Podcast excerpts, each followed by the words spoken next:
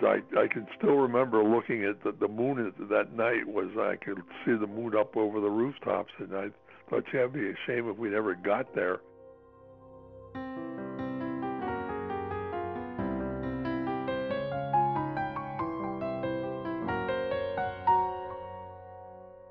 From the Museum of Science in Boston, this is Pulsar, a podcast where we answer the most awesome questions we get from our visitors. I'm your host, Eric, and we needed two episodes to tackle the question what is the fastest thing in the universe? Last week we found out the answer is light, which is too bad for any civilization such as our own that would like to explore the universe in less than a trillion years. Light is super fast on a human scale, but very slow on a cosmic scale. But what if we could bend or break the rule that nothing in the universe can go faster than light speed? What if the fastest thing in the universe could go much, much faster and carry humans? Now we have found ourselves leaving behind our current capabilities and limitations and entering the realm of science fiction. My guest today is Jack McDevitt, an award winning author whose works include human civilizations that have broken the speed of light barrier and begun to explore beyond the solar system. Jack, thanks so much for joining me on Pulsar. Oh, my pleasure in your worlds, or I should say universes you've created, light is not the fastest thing. So when you're imagining faster than light space travel, where do you start? Basically, with a Star Trek idea, I guess. I remember uh, attending a science fiction conference one time, and they had me on a panel, and one of the questions that came up was, uh, "How does how does the uh, the star drive work?" A couple of the other guys who were there tried to explain what kind of system they used, and I said, "Well, I and I I just push a button." I just push a button and we go, uh, which is basically what they did on Star Trek. They talked about uh, the warp speed.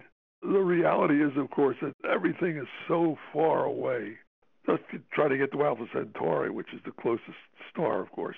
If we could go a million miles an hour, which is considerably better than we can do, but if we could go a million miles an hour, it would take us uh, about 3,000 years to get there. Imagine that the really ironic part of it is if you go a million miles an hour, you're not going to get there because you're going to hit a rock on the way, and that's going to destroy the ship. Right.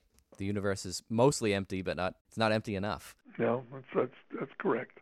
You know, something that's kind of intriguing that I ran into at one point. The sun could have exploded five minutes ago, and if it did, you and I wouldn't know about it yet we live in the, the Milky Way galaxy, which uh, back in the 1920s, people used to think that was the universe. And uh, of course, it's just one small galaxy in the middle of a billion of them. I think we lose sight of just how big a galaxy is. The Earth is 28,000 light years from the center of the galaxy, which means that if somebody in the center of the galaxy had a big spotlight aimed it toward where we were going to be, and turned the thing on, that you could go back 2,000 years and then go do the same thing 13 more times before the light would reach you. You know, I mean that's that's incredible. That's so beyond anything we can perceive that it's ridiculous. Yeah, it's beyond anything that we can comprehend. We talked about it last week in our first part of the episode that that light speed is not just the speed limit for objects, it's the speed limit for information where you can't send a signal instantly anywhere in the universe. It has to go only as mm-hmm. fast as the speed of light. Doesn't matter for our everyday lives, but it matters when we send a signal out to spacecraft who are taking pictures of Pluto. It will really matter if we're trying to explore the stars. I mean, four year delays, 10 year delays, 100 year delays in sending a signal that says turn left. It just starts to be mind boggling the distances.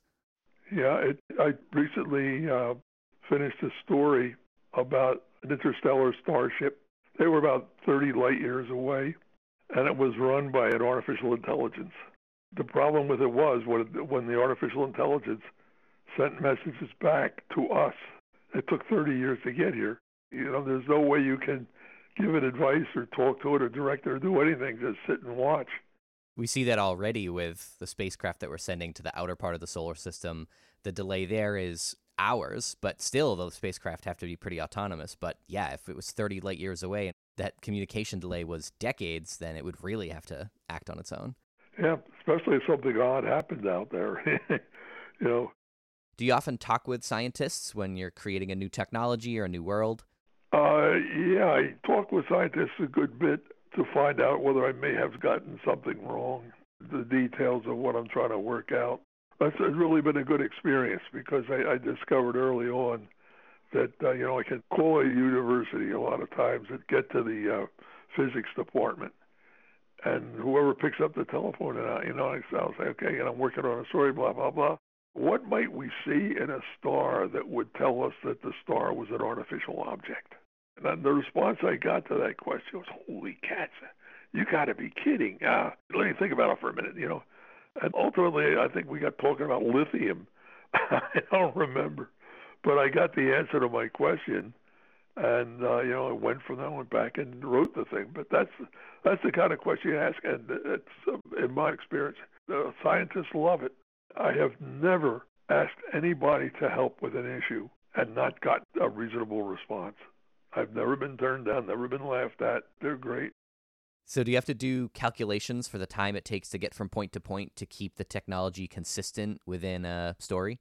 Not really. No, it's uh, I, I try to stay away from the details as much as I can. I I might say, okay, so you know, going to take us eight days to get there or something like that. But there's no math involved in it because I I, I don't get into how fast the uh, warp speed is or anything like that. And do you think we'll ever actually achieve faster than light travel in real life?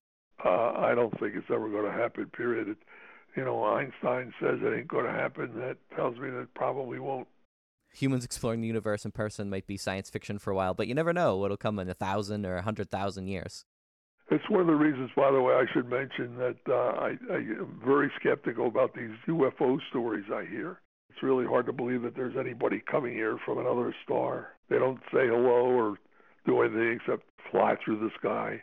Yeah, inventing the technology to get all the way here and then just kind of hanging out in the clouds and flashing lights. Doesn't seem very likely, right?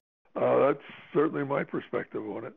So, finally, what advice do you have for aspiring authors who would like to write stories about a universe where faster than light travel is possible? Do something other than simply find aliens that we can fight with. That is, by and large, what I saw in the movies, and it's it's dull. It's more interesting to look at issues. It's one of the reasons, I guess, that I wound up with a lot of uh, missing aliens. What we wound up doing was archaeology a lot of civilizations that used to exist but don't exist anymore and just left clues are gone. Yes, and the question is what happened to them. Mysteries are more fun to solve than just simply fighting with aliens.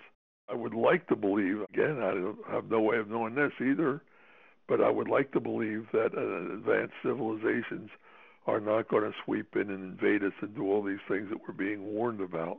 I would hope highly intelligent beings are going to have compassion for other forms of intelligence.